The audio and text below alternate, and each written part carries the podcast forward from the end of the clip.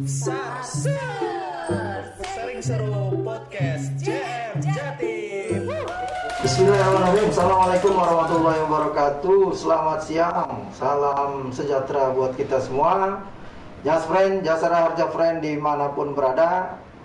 Uh, Salam sehat selalu. Jangan lupa 3M Menggunakan masker, mencuci tangan, menjaga jarak. Nah hari ini Hari Kamis ya Ini amazing, sangat istimewa Kita kedatangan tamu uh, Di Jasara Harja Uh, Yang pertama Pak Direktur Lalu Lintas Provinsi Jawa Timur, nah, Pak oh, Usman Latif.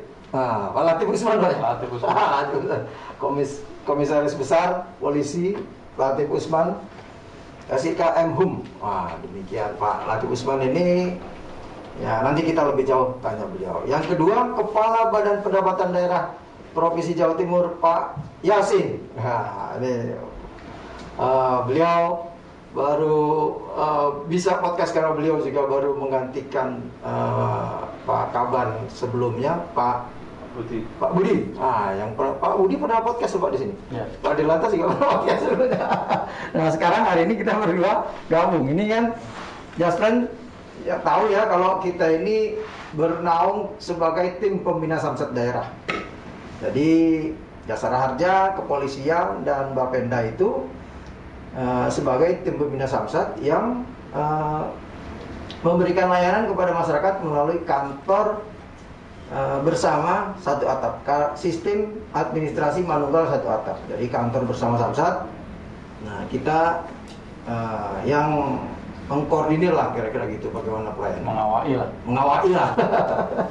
Bahasa kebumennya. bahasa kemudian Eh, pertama mungkin Pak Dir dulu Pak Dir. Perkenalan dulu Pak Dir. Pak Dir kemudian Pak Kaban perkenalan dulu biar Jasfriend tahu nih dari kapan Pak Dir di Jawa Timur kemudian eh, mungkin pernah di Jawa Timur atau di mana. Monggo Pak Dir duluan Baik, terima kasih pendengar dari Jasa Raja Just Friends sekalian. Yang berbahagia tentunya ini suatu kehormatan bagi kami, bagi saya bisa hadir di sini menyapa eh, teman-teman sekalian khususnya dari apa Friends dari Jasa Raja ini sehingga kami bisa berada di sini bersama Pak Yasin dan Pak Juhadi untuk memberikan suatu apa informasi mungkin nanti Ya. kepada masyarakat yang bisa dibutuhkan apa itu masalah samsat, masalah jasa raja, masalah pajak daerah, masalah keselamatan tentunya ini akan kita apa sampaikan di sini.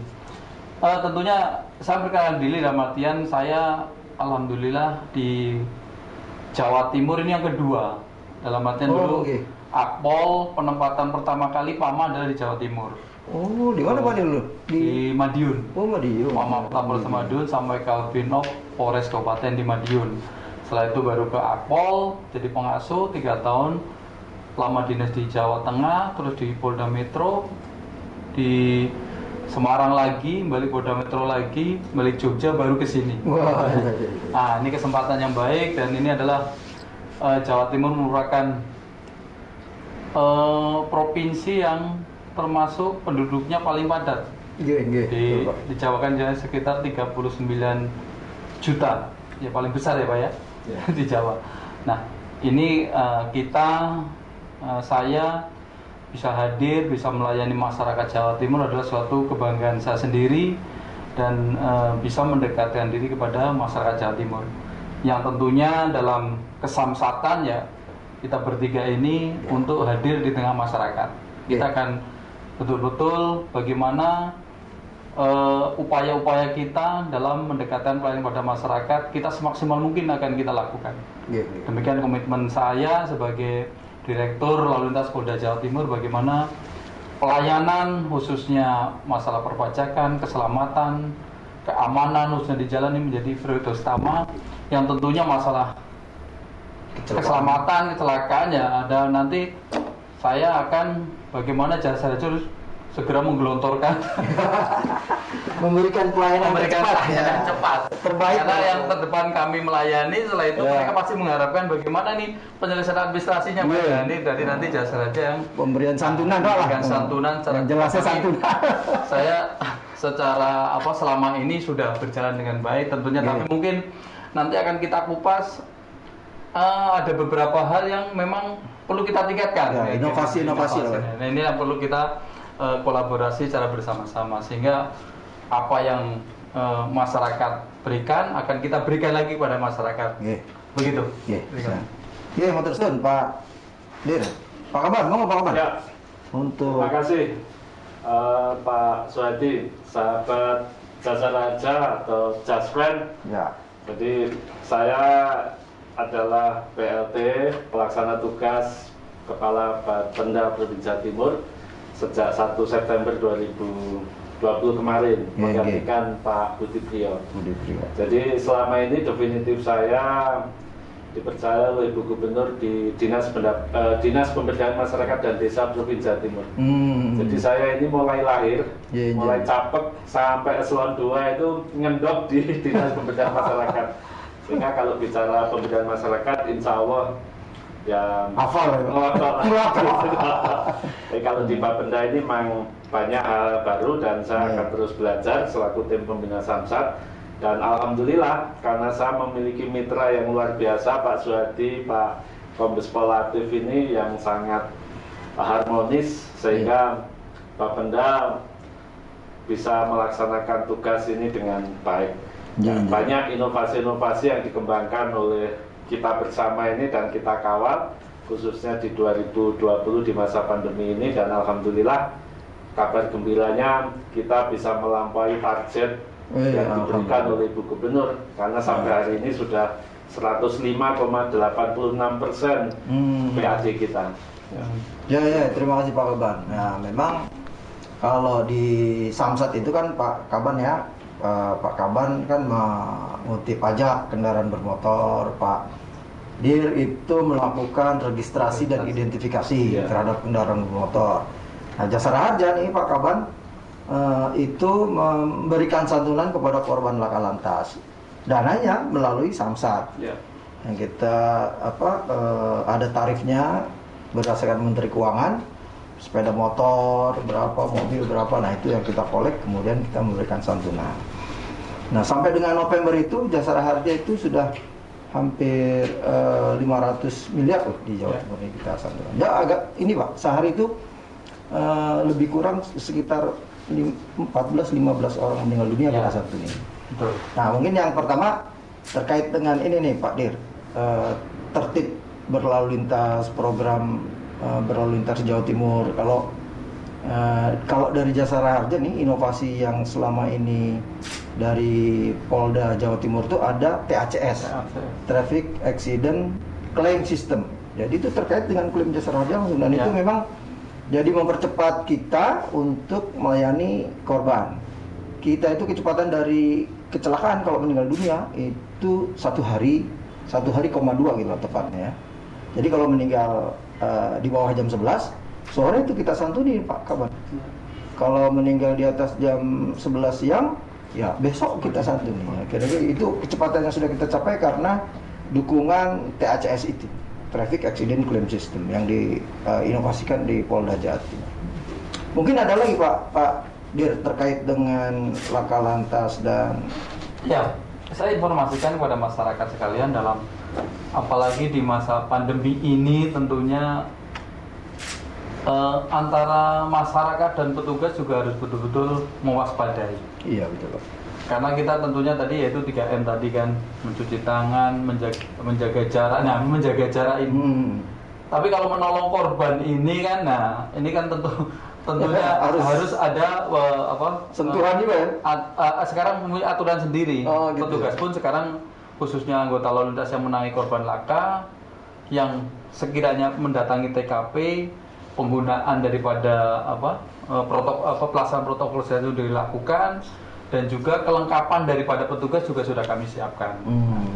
Karena jangan sampai ya kita kan nggak tahu Iya. yang apalagi di masa pandemi ini siapa yang apa terkena virus. Nah ini kan Ya, ya. menjadi suatu tantangan sendiri bagi kami, bagaimana bagaimana kami untuk khususnya dalam menolong korban laka lantas yang sebelum apa setelah itu nanti dari dinas apa eh, dari eh, puskesmas maupun dokter yang ada setelah itu dan kan mulai mereka. Tetapi yang mendatai pertama kan kami. Dan kami harus bagaimana menyelamatkan dulu. Iya, iya. kami juga sudah di apa petugas kami yang ada di lapangan kita sudah eh, adakan pelatihan eh, namanya apa P3K ya keselamatan penanganan pertama. Penanganan pertama. pertanganan penanganan pertama kecelakaan kita anggota udah kita la- apa ini. Sebelum setelah itu memang dari eh, apa eh, pihak dokter yang memang mempunyai kompetensi itu. Tapi kita pertama harus kita.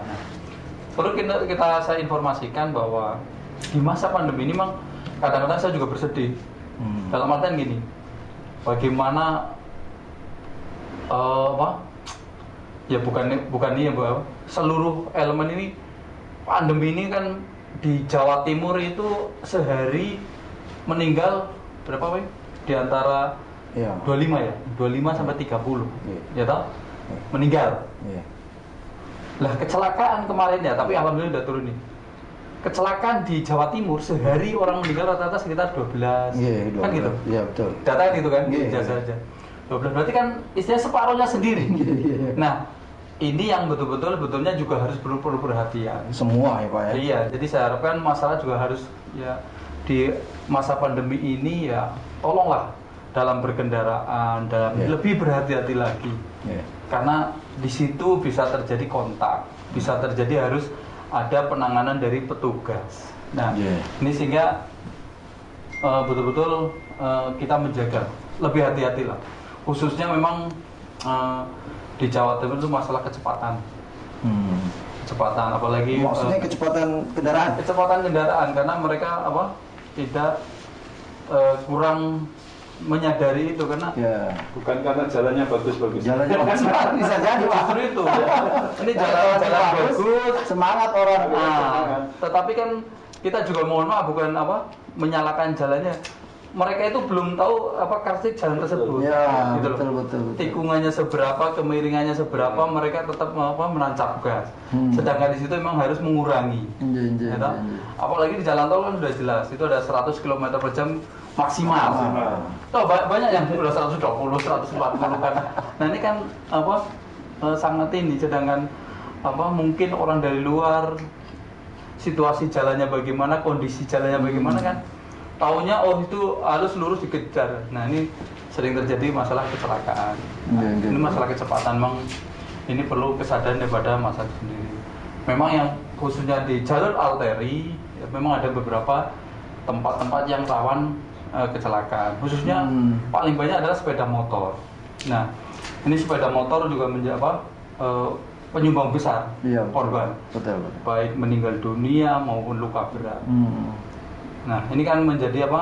Hmm, Ya, keprihatinan kita, kita, ya. gitu loh. Karena mari kita betul-betul saya mengajak kepada masyarakat bahwa kita itu aset negara loh, gitu loh. Hmm, ya. Jangan dijadikan orang ini sebagai beban negara. Iya, iya, iya. Karena kalau udah jadi beban negara meninggal ya udah meninggal saja kan. Iya, betul, betul, betul. Ini kan suatu keprihatinan kita. Nah, Dan di usia produktif korban Nah, itu. makanya UGM saya pernah apa diskusi dengan dari apa di tahun 2015 Hmm. UGM itu pernah mengadakan penelitian bahwa setiap manusia apa orang Ya. kalau meninggal dunia sebetulnya itu negara mengalami kerugian sekitar 900 sekian juta Iya, iya. negara rugi sebetulnya Ah, karena Nah, dia berhenti produktif ya. iya kalau manusia-manusia ini dianggap sebagai aset Ya. Tapi sekarang kan seolah ya udah mati-mati aja. Ini kan, Iya. nah, ini kan menjadi keprihatinan kita. Apalagi saya yang selalu berada di depan, bagaimana setiap hari kema apa kecelakaan ini betul-betul bisa mengakibatkan kemiskinan, Keluarga. penderitaan yang luar biasa. Karena apa? Beda, mo- mohon maaf, saya bukan membedakan antara COVID ini tidak penting-penting dalam artian, tetapi secara psikologi keluarga itu akan lebih terpukul. Hmm. Karena apa? Dari rumah dia berangkat diharapkan mendapatkan sesuatu. Hmm, Sehat lah. gitu. Sehat lah. Tapi ternyata sampai suatu tempat Celaka. dia pulang udah ber, ber- ber- apa dalam bentuk tidak bernyawa Ya, ya. dan ini kan sedangkan dia menjadi tulang punggung. Tulang punggung. Nah, ini yang betul-betul apa? eh, mari kita betul-betul eh, harus menyadari betul masalah keselamatan ke apa keamanan lalu lintas masalah ini juga sangat penting.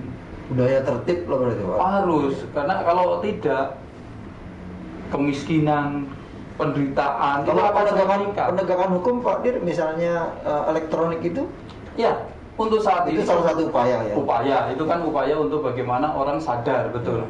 Memaksa orang harus tertib kan ya. gitu. Apa? Penindakan. Sebetulnya kami itu eh, penindakan secara ini itu di ujung sekali. Ya. misalnya di paling terakhir kalau memang dia keterlaluan kebangetan ya akan kami tindak betulnya gitu Kan ada istilah gini Pak Dir, kecelakaan itu diawali dari pelanggaran. ya itu, pasti betul ya. itu pasti Jadi artinya etle itu untuk menghindari orang supaya jangan melanggar. melanggar Karena melanggar itu potensi pada kecelakaan kecelakaan. Nah, itu kecelakaan itu nanti Kemiskinan. kemiskinan. kesejahteraan hancur gitu. Padahal sehari itu eh, selama ini mungkin sekarang turun Pak Dir ya. Ya, sekarang turun itu, sekitar 6 8 ya. Iya. Sekitar 9 Iya, di bawah sekarang- 10 lah alhamdulillah. Itu mungkin kan efek pandemi juga Pak. Iya. Mobilitas orang berkurang. Tapi Kemungkinan. mu- mudah-mudahan jangan naik lagi ya. Ya, kita harapkan itu. Ya, ya. Saya mengharapkan karena itu perekonomian suatu daerah bisa dilihat dari aktivitas eh, transportasi. Transportasi ya betul. Kalau transportasi udah rame, udah lancar, berarti oh perekonomian sudah meningkat. Ya, tapi jangan Tetapi jangan terjadi kecelakaan kan itu harapan kita. Gitu. ya, terima kasih Pak Dir. Nah, terkait itu juga kan eh, Pak Kapan ini kan Laka ini sudah menghindari sentuhan. Ya, Nah, Pak Kapan ini kan kita ini kan melayani Samsat. Nah, Samsat kan sudah upaya juga ya ya. memberikan layanan tanpa sentuhan Iya, kira-kira gitu. betul. Atau memperbesar eh, jaringan. Ya. Nah, tadi kita baru meresmikan tuh Samsat Corner weh, di mall ya. Mau Istilahnya inovasi kita tuh sambil bajak ya, sambil belajar Bayar. bayar pajak. Nah, mungkin Pak, kapan ada yang mau di eh, lebih eh, deskripsikan Ya, program inovatif kita nih Pak? ya. Jadi prinsipnya kita itu pengen orang mau bayar pajak itu jangan sampai merasa susah. Nggih. Jadi sudah mau bayar pajak kok repot. Repot. ini Bagaimana kita berupaya sehingga kita bisa mendekatkan pelayanan ini kepada masyarakat Hmm. dengan pelayanan yang sebaik-baiknya. Salah satu inovasi yang kita luncurkan adalah dengan Sam- Samsat 4.0. Hmm. Jadi bagaimana orang membayar pajak itu tidak harus datang ke Samsat, tidak harus bersentuhan, tidak harus berinteraksi dengan manusia, tapi sistem yang jalan Iya. sehingga kita bekerja sama dengan berbagai marketplace yang ada sehingga semua orang itu bisa bayar di mana pun berada Hmm. di luar negeri di mana pun sedunia ini bisa dengan menggunakan eh, jaringan Hmm. yang sudah ada Sepanjang ada paketnya Pak. sepanjang ya sepanjang ada internetnya Internet. kemudian bahkan kita sudah sampai orang begitu bayar pajak itu langsung bisa mendapatkan tanda bukti pembayaran pajak notis itu bisa dicetak Iya. dan ini atas juga rekomendasi dari uh, di lantas sehingga Iya. kita bisa mencetak yang namanya E code. SKPD. Ya, jadi uh, sudah muncul uh, QR code-nya itu Ya. dan itu nanti bisa tinggal datang menunjukkan untuk dilegitimasi STNK-nya pengesahan di masing-masing samsat. Jadi orang yang bayar kemudian dikirimkan SMS Pak kalau salah. Ya, betul Dikirimkan SMS, SMS-nya itu berupa eh, dibuka berupa barcode. Barcode, Ya, tanda Barcode itu bukti. kalau di scan langsung keluar, keluar tanda Tanda bukti bukti. SKPD. ada bukti setelah itu nanti adik memang dikasih waktu berapa hari untuk, Untuk pengesahan. pengesahan. Memang harus apa tetap dilakukan. Tetap dilakukan ya. Memang yang penting apa pembayaran pajak bisa dilakukan di mana saja silakan. betul. Tapi masalah apa pengesahan itu memang kita kasih ada eh, waktu. Waktu, ya. mereka juga untuk oh mungkin belum sempat nggak ada Oh, masalah iya. tapi waktu mungkin eh, tujuh hari atau 10 hari yang akan kita tentukan mereka untuk mengesahkan STNK apa untuk registrasi daripada kendaraan itu sendiri. Intinya jangan sampai orang itu telat membayar pajak karena keterbatasan ruang dan waktu. Ya, ya. Misalnya pas DL keluar kota seminggu, Atau oh, keluar negeri, ya. pajak, atau di luar negeri. Oh, bisa, Pak, ya? sudah bayar aja saat itu sehingga tepat waktu nanti tinggal pengesahannya bisa di kemudian hari. Iya, iya. Di samping itu tadi barusan kita memperbanyak outlet-outlet itu Ya. adalah yang memang inovasi kita. Yang kedua adalah sambal bajak itu di tempat-tempat perbelanjaan itu kita siapkan samsat corner supaya apa orang sambil belanja bisa Hmm. membayar pajak. Intinya adalah pokoknya bagaimana orang bayar pajak itu bisa happy, Bisa bisa, happy. senang, tidak menjadi beban. Terus- Keluar uang tapi senang. Nah, ini. Terus Ini yang tahun ini dapat umroh Pak? ya? tahun ini alhamdulillah jadi eh, beberapa insentif yang diberikan oleh Ibu Gubernur di samping kemarin kita memberikan diskon corona. Jadi Diskon diskon corona. Orang yang ya? bayar pajak ya 4 bulan. Itu yang kendaraan roda 2 Hmm. itu didiskon 15%. Pokoknya itu Pak. Pokoknya yang Hmm. roda 4 itu 5%. Kemudian di samping itu ada pemutihan yang baru saja berakhir kemarin di tanggal 28 November. Yang berikutnya di samping memberikan ini kan yang yang telat-telat yang Iya. dikasih pemutihan ini kan yang telat. Yang Iya. aktif gimana? Loh saya aktif malah nggak dapat apa-apa. Akhirnya yang aktif, yang Bonus itu. disiplin diberikan bonus umroh. 20 paket tabungan atau umroh. Yang mau ngambil umroh silakan, tapi misalnya oh kebetulan non muslim, yang kan ya dikasihkan dalam Ya, bentuk tabungan ya? Ya, Itu yang 2020 Pak ya. 2020. Dengan berbagai inovasi uh, sehingga targetnya tercapai. Nah kira-kira Pak nih 2021 ada ada inovasi apa lagi di Samsat di Pak? ya. Jadi kita sudah terbukti di 2020 ini alhamdulillah berkat Hmm. satu pasti kekompakan kita Ya. pembina Samsat, yang kedua inovasi. Kita PKB aja, khusus PKB itu kita sudah melampaui target 110% Pak Di, Oh, khusus PKB. ya. Yang BBNKB itu sudah 109% Hmm. per hari ini. Nah, oleh karena itu inovasi-inovasi yang sudah ada ini tetap kita tingkatkan dengan mengedepankan jangkauan layanan. Iya, iya. Jadi misalnya kita tidak hanya di perkotaan, tapi justru di pedesaan itu nanti kita akan mendekatkan layanan itu. Misalnya kita samsat keliling itu kita berbanyak 2021 kami menambah mobil 10 unit untuk Hmm. samsat keliling. Dengan 10 unit ini mudah-mudahan jangkauan layanan kita akan cepat. Mobilnya sudah siap, tinggal nanti operasional per Januari kita bisa langsung laksanakan. Yang kedua, cucuk desa. Jadi kita gilir beberapa desa itu kita umumkan, kemudian hanya cukup dengan sepeda motor kita bisa jemput di desa itu dengan jadwal yang sudah diumumkan di masing-masing balai desa bahwa tanggal sekian akan ada samsat jujuk desa namanya yaitu mudah-mudahan bisa meningkatkan uh, target kita untuk ke depan. Mungkin bisa kolaborasi sama ide Pak Dir tuh Pak, Sambabin itu Pak. Ya, Eh, Pak Dir, idenya Ada gimana Pak Dir? Sambabin tuh? Babin apa? Samsat Babin. Nah, itu. Jadi men- mengoptimalkan uh, ya untuk Babin, Babin ya Babin Babin Kamtibmas ini kan eh, ada salah kontak gitu pada Ah. masyarakat sehingga diharapkan makanya tadi sampaikan ke Pak Yasin data daripada apa eh, pajak orang yang ada di situ bisa di, apa, dikasihkan ke Babin sehingga Hmm. Babin itu eh, mengingatkan ya mengingatkan kepada warga dan itu terjadi kontak istilahnya komunikasi. Nah, Iya, iya, iya. sehingga kan Babin juga apa ada sarana untuk berkomunikasi kepada masyarakat tersebut dan masyarakat itu juga bisa mendapat informasi tentang kewajiban mereka dan apa yang eh, bisa mereka lakukan dan untuk masalah perpajakan ini kan gitu. Jadi mengoptimalkan Babinsa gitu Pak. Intinya ya. Gimana? Mengoptimalkan Babin Babinsa. ya Babin Kamtibmas. Babin Babin Kamtibmas sehingga eh, apa ya kom- komunikasi ini kan sangat penting gitu kan. Hmm. Tapi kalau misalnya orang datang misalnya saya ke Pak Suhadi datang, tapi tidak ada apa Perlunya gitu. perlu apa sih perlunya ini ada pembicaraan. Eh, pembicaraan bukan pertama kan Bahannya apa? bahannya apa Nah, dari data inilah menjadi bahan kami Iya, dan Babin iya. untuk berkomunikasi itu diharapkan ini Mungkin bisa Pak kawan ya kita Saya pikir sangat bisa itu. Jadi Sama kita tinggal coba nanti kita matangkan teknisnya. Tapi yang Hmm. jelas ini akan sangat membantu. Iya. Karena Babin Kamtipmas itu kan memang orang yang sehari-hari Iya. Bermasyarakat di situ sehingga sudah familiar dengan masyarakat Dan sudah dikenal. Sudah dikenal. Sehingga kalau dipegangi data ya sudah sangat mengenal dan masyarakat sudah tidak asing. Ini siapa itu kan tidak asing. Iya, sehingga dan, betul. dan satu yang paling penting punya power. Ada. Iya, keengganan. Iya. Misalnya tidak membayar itu ada keengganan. Ya, makanya ya bukannya untuk mem- mempermalukan mereka Iya, tidak. tidak. Misalnya data ini kan untuk mengingatkan. Mengingatkan.